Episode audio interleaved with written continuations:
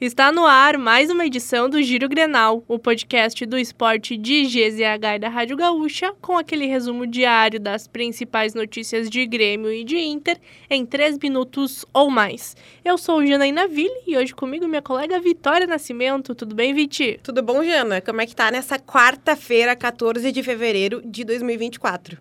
Bora começar com o Grêmio? O tricolor que negocia a contratação do atacante argentino Christian Pavon, do Atlético Mineiro. As tratativas com o jogador de 28 anos estão em andamento e a expectativa é de um desfecho positivo. A informação foi divulgada pelo repórter de GZH da Rádio Gaúcha, Eduardo Gabardo. A negociação prevê a compra do jogador que está no Galo desde 2022, onde soma 5 gols e 12 assistências em 72 partidas. A direção intensificou as buscas por um jogador jogador de velocidade no lado do campo após as lesões de Soteudo e Natan Fernandes. E além de Pavon, o Grêmio busca outro jogador para fechar o pacotão de reforços de fevereiro. A direção está em busca de mais um lateral esquerdo para compor o grupo. O nome do jogador, no entanto, não foi divulgado. O titular da posição atualmente é Reinaldo. Além destes negócios encaminhados, os jogadores já anunciados em fevereiro são Diego Costa e Duqueiroz. As outras contratações para a temporada foram Soteudo, machucado, o volante Dodi e o goleiro Marquezin.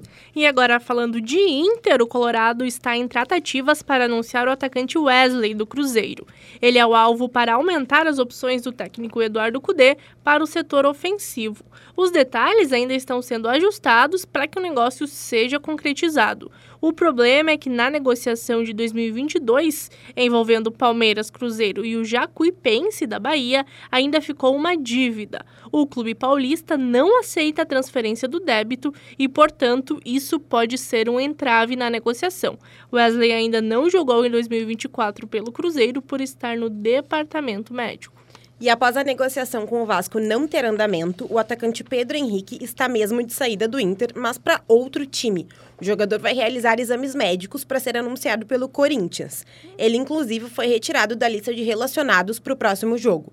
Pelo Colorado, Pedro Henrique fez 90 partidas, marcou 21 gols e deu 7 assistências. Tudo sobre Ipiranga e Grêmio e Inter e Brasil de Pelotas, jogos válidos pela oitava rodada do Gauchão, você acompanha na Rádio Gaúcha e em GZH. Siga o Giro Grenal, nossa plataforma de áudio preferida, deixa a tua avaliação e ativa o sininho para receber uma notificação sempre que um episódio novo estiver no ar.